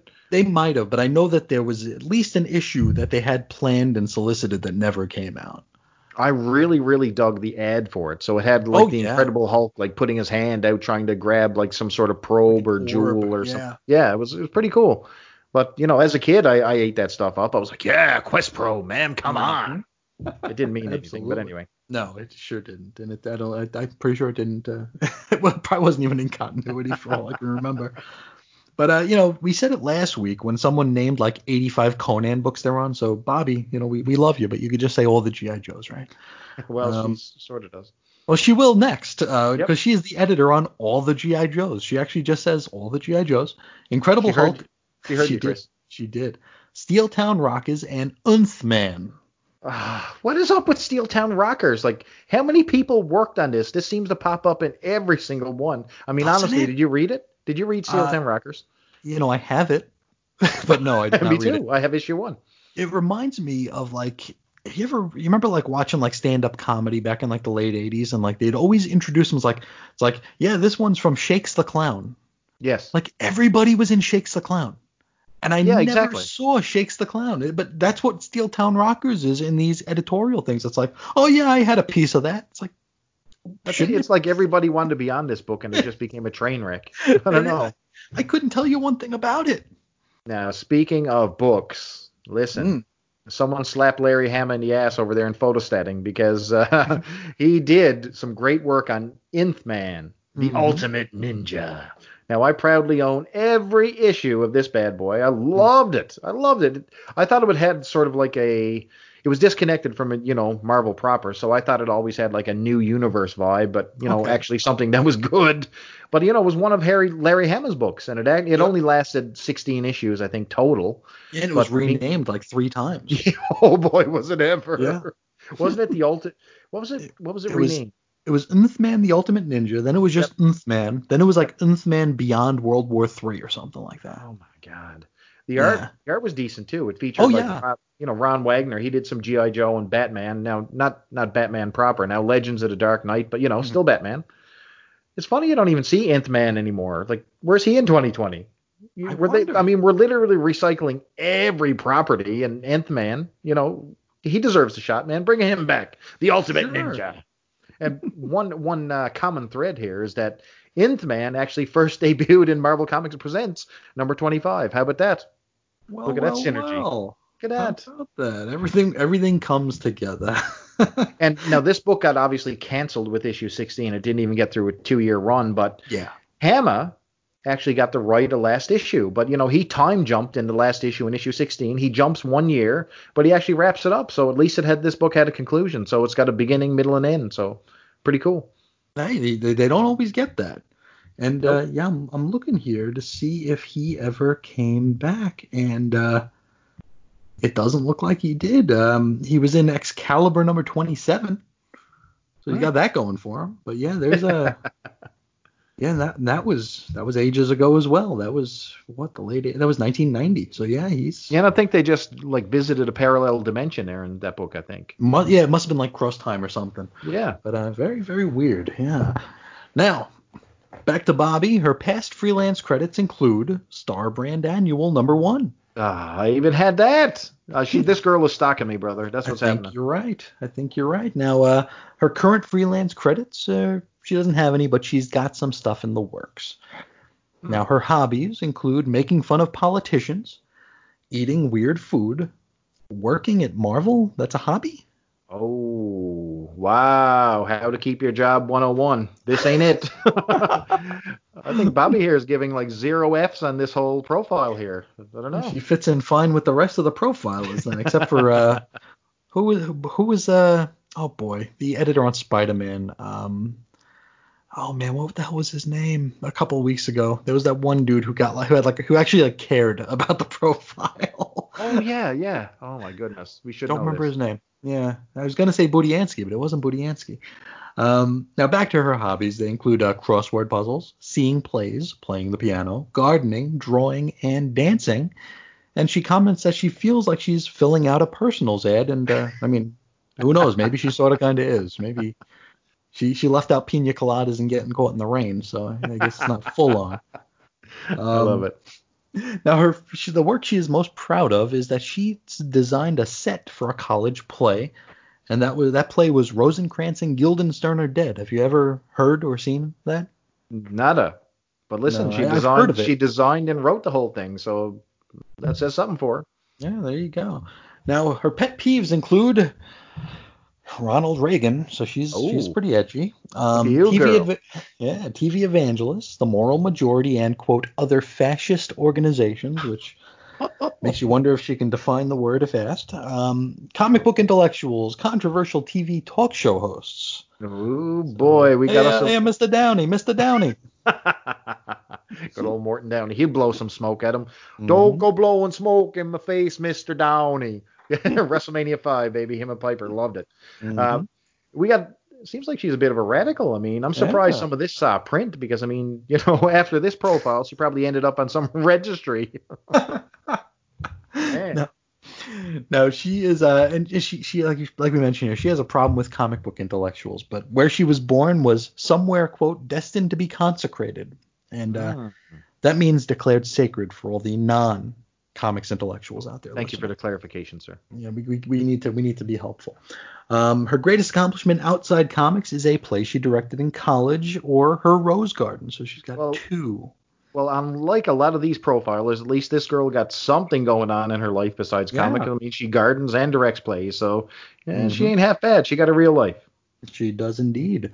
Now her oddest habits are reading seed plant catalogs in January. I gotta wonder if those are, are if those are issues of grit. Um, I bet you she sold grit. I bet you she got did. to, yeah, uh, or at least bought it. Um, now she decorates her Christmas tree with GI Joes, and also Ooh. she she dates a Republican. Oh, marry me, Bobby. Mm, My God. There decorates her trees with GI Joes. Think about that. mm. That'd be amazing. I know I had a lot of uh, GI Joe battles in a Christmas tree uh, back when I was a kid. You know, um, that was that made that made for a good. Uh, I had a lot of Star Wars battles there too. It was a pretty good uh, indoor set. You know, yes, sir. Christmas. The Tree of Death. Mhm. Indoor Tree of Death. Now, who would play Bobby Chase in a movie? Uh, Meryl Streep. So maybe it's Ironweed too. Electric Boogaloo. It's about time I'll give her this that someone actually picked a mainstream actress for once. You know Yeah. what I mean?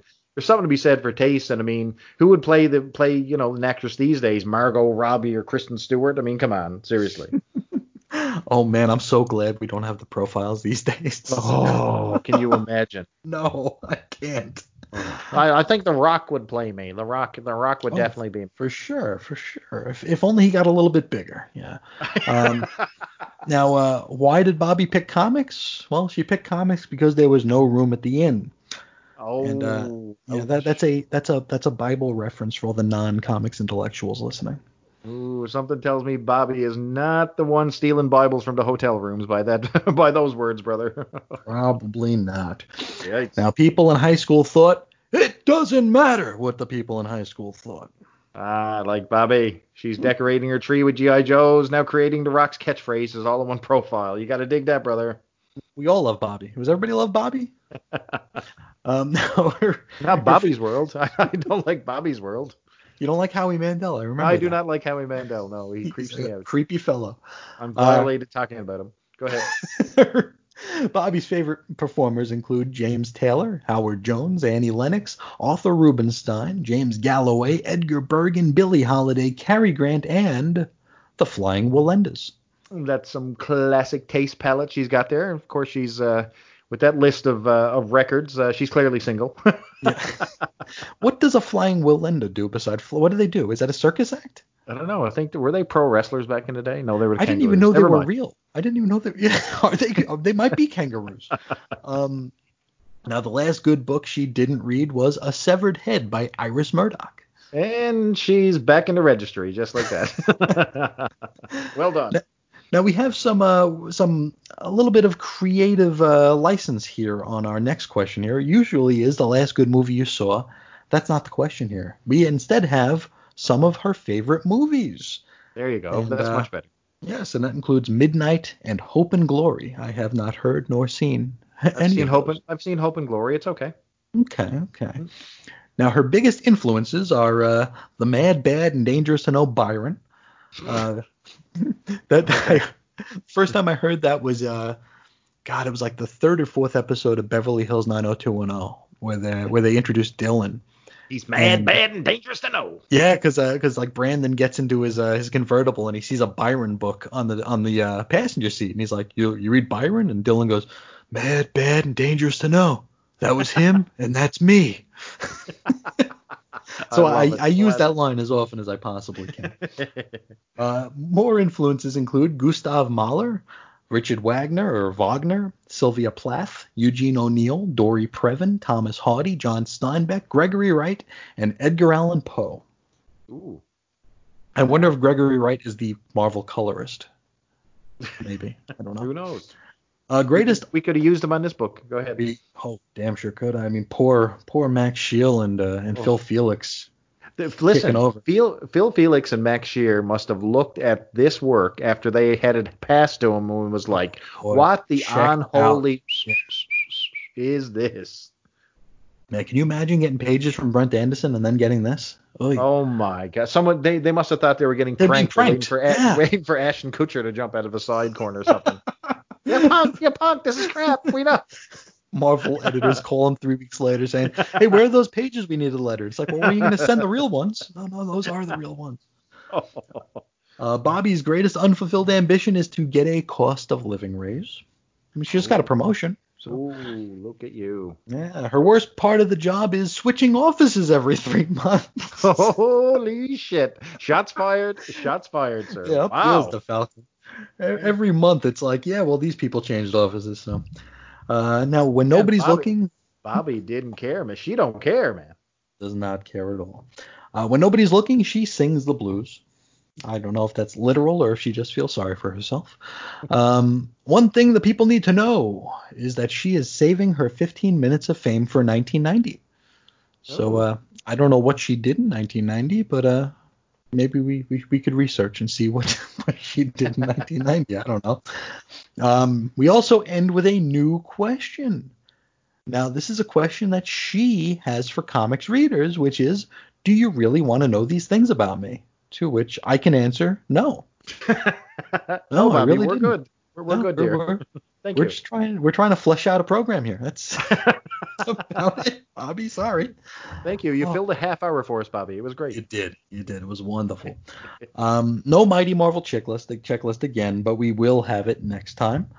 Um, and the ads. I mean, this is uh, this has been a direct market book for a little while now, but at this point, like we said, the format's changed. Oh, yeah. Um, there are we're not going to be getting we're not going to be getting fun ads from this point on. We're not going to be getting like the bonkers candy ad. We're not going to be getting Gumdingerland.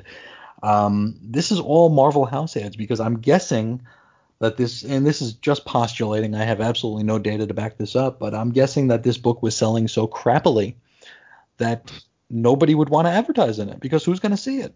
You know, why would you waste your advertising money in a book that that you and me are reading? That's it. Did, did they go like that? Did they go by book? Like I want my ad in a Spider-Man book, or did they just spread it I out? I wonder Like- if there are. I wonder if there's like pricing tiers for distribution levels. Oh yeah, because, definitely uh, there was. There had to be. Yeah, because I'm looking because when I flipped through that issue of Alpha Flight to get this bullpen page, it's the same story. There's no, it's all Marvel House ads.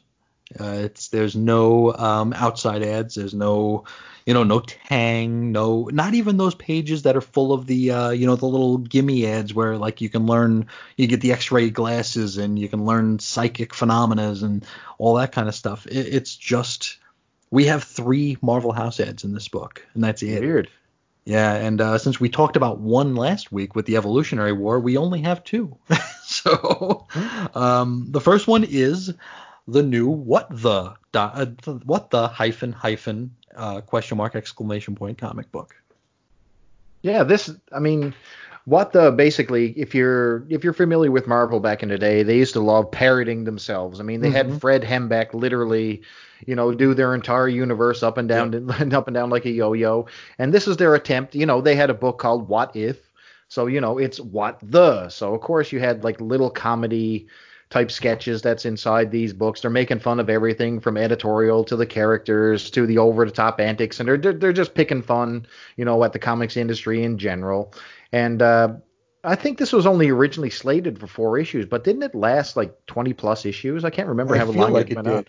I feel like it did. I don't know if it was a regular thing. I don't know if it came out every single month, but I do remember seeing what does into the 90s. because it says here that it's originally it's a it's another limited series, and it actually looks like it's slated for four issues, Oh, I wonder if there were multiple volumes, perhaps. um, possibly. Yeah. Possibly. Possibly. But one of the cool things that they did do, I mean, they had characters similar to Wolverine. I mean, you know, Mhm. obviously Wolverine. They had the Punisher ripoff, which was the Pulverizer. And I mean, that was basically a cartoon Punisher, completely, completely full of, you know, loaded to the gills with guns and blowing holes and everything and all the people that's in the book. But one thing they did do super well, and I, I want you to grab issue number one of what the, if you do have a copy of it, because they have amazing parody ads. So They do. everybody remembers the Charles Atlas ad, okay? Mm-hmm. I mean, the wonderful, wonderful Charles Atlas ad. I mean, the one where you know they get sand kicked Insult into that made the man out of Mac. Yeah. Oh my God! So in this particular one, they actually do one with Iron Man. Now that you know, which was one of the better things that I've ever seen. I'll just run through the uh, through the ad with you just in a second here. Just got to find it. So basically, what happens here? So you get you get Mac. He's on the beach again, and you know you see the guy running past him, and uh, you know his girlfriend is just sitting there in her little black bikini, and the and the big guy comes down and he muscles him up, and he goes, "Listen here," you know, he's going to smack him around, you know, he's going to hit him in the face, and he bullies him. Anyway, the Mac is left pondering, you know, what he's going to do, and his girlfriend is just, you know, she's you know, basically lost faith in him. And he goes home and he kicks over a stool and he kicks over the cat and he freaks out. But this time he gets himself an Iron Man set of armor. So he literally puts on Iron Man armor. Now he Mhm. goes back to the beach and he literally Vaporizes. the vapor, guy. vaporizes the bully with repulsor rays and he becomes the hero of the beach. But I mean, this is so well done. I mean, it's exactly, exactly how it is Oh, in the yeah. book. I mean, just, just super well done. I, I thought it was a great parody ad. What I do you think? wonder of- if uh, I wonder if the Charles Atlas people sued Marvel for it, Oh, like I'm they sure did with poor Flex Mentalo. Did that happen? Yes, oh yeah, yeah, because Flex Mentalo's uh, over the over at the Doom Patrol, his his origin is the Charles Atlas ad, and uh, it was very very well done. And like he had like the hero halo, which was the hero of the beach like thing in the background, you know. And every time he would flex, you know, stuff would happen. And a uh, a fan of uh, the Morrison Doom Patrol uh, showed it or got a hold of the Atlas people and was like, hey, check out this cool thing that they're doing with this story. And Atlas is like, oh, very cool. We're suing them. so Oh. uh, so for the longest time, you couldn't get the because Flex Mentalo broke off into a four issue Vertigo miniseries, and for like 15 years you couldn't get it, you know, because they would never reprint it because of the because of the litigation, and uh, and finally you know they, they they did get over it, but it was uh it was a long time before you were able to see Flex Mentalo show up again. It was uh it was really too bad, but Uh, a, lo- a very fun story and uh, a very clever use of a vintage comic book ad, uh, much like much like this one right here. It even has a little cutout clipping where you can send away Or you to can actually send get- away. Yep. Yeah, it says, "Yes, I'm tired of being a gutless wimp. Make me a cool guy." And then you had to put your name, address. Then you had to put your annual income. Yep. Then you had to mail it to Iron Man, care of Tony Stork, which is the secret identity, of course, to Stork Industries over in Hoboken, New Jersey. And Hmm. basically, they had like a message to all you scrubs, and it goes, Hey, all you 96 pound uh, scrubs out there, you tired of being pushed around? I know how you feel. You see, I used to be a 98 pound scrub. In fact, I still am. But when I climb into my suit of invincible power armor, I'm the toughest guy around. How would you like this to, uh, what is it, rend steel like cheap toilet paper, fly through the air at dizzying speeds, or reduce the local bully to a fine red mist using your repulsor rays? You'll love it. Oh, man. So, so good. Oh, it's great. Oh, it's very very cool stuff. Now, also, also, also in the book, they had a uh, one of the other stories. They didn't only have, you know, the the pulverizer, which was the Punisher. They had a power pack and cloak and dagger knockoff. Now they were called the Bauer Brats, and they had a Mhm. little story where they met Cloak and Daganabrit. Oh, it was a clunk and Clunk. Dag Nabbit. Oh, Dag Nabbit. Oh, Yep. oh yeah, I couldn't see it because the character is right over his head. Blocking it. Yeah. Clunk and Dag Nabbit. I mean, th this is some poorly drawn stuff. It's just parody stuff, but I thought it was Yeah. pretty funny at the time. They have an amazing one, and if anyone has seen like some of the older Silver Age books, you'll notice there's a guy. Uh, you know, one of the famous ones was a guy trying to be sell art tips, like you know, learn how to draw comics and all that type of stuff Yep. and art. So this one they got. they got that same ad redone with like a Porky Pig style character, and it's and it says he's looking for gullible people with lots of money. They're really upfront about the ripoff. It's great. and it's called the uh, the famous Inker School in New York, New York. W uh, Y A W K. It's hilarious. But uh, yeah, that was a fantastic one. But one of the funniest things in this, and we'll end on this one, is a profile. So Yep. they actually profile someone we don't even know. It's called Harry Burnmont. Now I don't know. Uh, that sounds like a shot at Chris, Car- Chris Claremont and who else? John Byrne, John maybe. Byrne or Who's it- Harry? I don't know. It's like a mixture of like I think it's a mixture of just a bunch of different creators here. It's uh it's very interesting. it was pretty cool. Apparently, he was. Oh, go ahead. because I mean you can't even because I mean the guy's got like green skin, he's got tiny glasses. It's so it really isn't evocative of anybody in particular, but uh but I mean we you know a- they're taking a shot at somebody. You know they, have to. gotta Be. be. They gotta be. Yeah. So apparently, Mr. Uh, Harry Burnmont was uh, the penciler on the Inedible Bulk, Mm-hmm. the Mighty Snore, which is should be the real title of that particular comic. and real romance murder stories. So yeah, there you go. That. Yep. Now his collection. Guess what his hobbies are? Hmm. Collecting what ear earwax of TV stars and foreign dignitaries. which is also cool. His single work, which he's most proud of, is the Mona Lisa, which he painted while he was living in Italy in the 1500s, or was it the 1600s? That's he's just confused. You know, he did the Mona Lisa. It's been a long time. It's been a long Yeah. time. All the years blend together. His pet peeves are when his neighbors gang up on me and make me take baths. Could this, could this this be the Onion Man? Is this Steve Ditko? He did he did work on this particular book, so maybe uh, you know maybe this was directed. His oddest habit was being censored by the order of the Department of Health, so you know obviously like that. But if they were making a movie of his life, he, who guess who he'd like to see play him? hmm. Chevy Chase.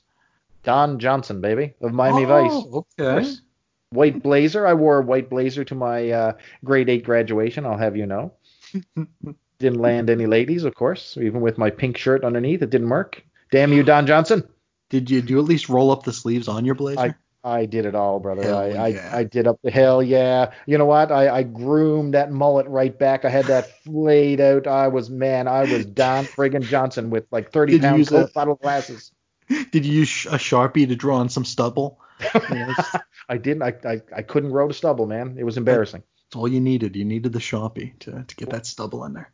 One one girl, uh, God bless her, her name was Tammy Parsons. She actually uh, took mercy on me and, and and and danced with me. So thank you, Tammy. Thank you, Tammy.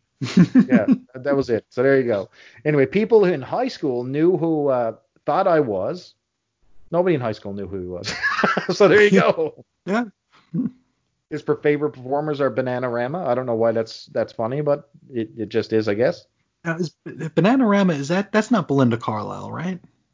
Is that the Go Go's? That's the Go Go's. Okay, because I know one of those bands. Every time I hear them on the radio, all I can picture are the Chipettes. you know, it's like every time I hear them, it's like, ah, I can hear the Chipettes singing this song. oh yeah, definitely. Listen, mm-hmm. all those things we got the beat and all that stuff. Mm-hmm. The Chipettes used to play all that. I was a huge Alvin and Chipmunks fan back in oh, the day. I loved that stuff. Absolutely. But, uh, uh, last good movie I saw, the movie where the Bee Gees played the Beatles. I don't know what that was, but that's hilarious. Can you imagine and, Andy Gibb playing Paul McCartney? It's all googly woogly and flippy dingle staying alive, baby. Uh, Who's the biggest eat the pizza backwards though? That's right. Who knows? Ringo Starr. the biggest influence on his work is Mr. Potato Head. Mm-hmm. I don't know why I find that funny, but uh, I, I, apparently I have issues. Uh, my greatest unfulfilled ambition in the comics field, now this may shed some light, was to marry the transparent girl from Fantastic Four. Now, if you're reading this, Susie, please give me a call. I'm waiting. mm-hmm. And the worst part of his job is peeling off my clothes when I change them every week. Oh, that's got to be directed at somebody. this is definitely, definitely pinpointed. I, I it, this got to be Ditko, man. I, just, I, don't, I, I, don't know what else to say. When no one's looking, he goes, "You don't want to know." Ooh. Yep. And finally, when we end on the one thing I really want the world to know about me is how much I love or how much I admire Lonnie Gordon, the lady across the street with her blinds up. well done. Well done, Harry, Harry Burnmont. But anyway, mm-hmm. that is what the, and of course we already covered some uh, Marvel Comics Presents, and uh, yeah. But what the we there was one panel in what the that actually made reference to the book oh, that oh, yes. we cover here, and uh, it says Strike Force Mozzarella, Strike Force Mozzarella, where are you? Something like that. It's like that might be the most promotion Strike Force Morituri ever got. It, it was literally featured in one panel in another book. It's literally the only panel that ever crossed ever over with any other book. Yeah. What yeah, the so, number one? Yeah, so it's Strike Force Mozzarella. Where are you? oh boy. But yeah, like you mentioned, that's we, cheesy. Oh. It, oh. Uh, as you mentioned, we have talked about Marvel Comics Presents before. We have talked about the Evolutionary War before, and those are the only ads in this sucker. So I think that's pretty much all we've got. That is Strike Force Morituri, warts, warts, warts and all. Uh, pile of warts, pile of warts in need of ointment. Uh, uh, from cover to cover, and uh, yeah, how about we uh, we move right into the uh, to the plugin. Yes, sir. Well, you can find me, uh, Charlton, at uh, on the Twitter at Charlton underscore hero. Uh, we're going to be covering uh, just as soon as I jump off this particular podcast. Wait a second, this is Monday, so it can't be on.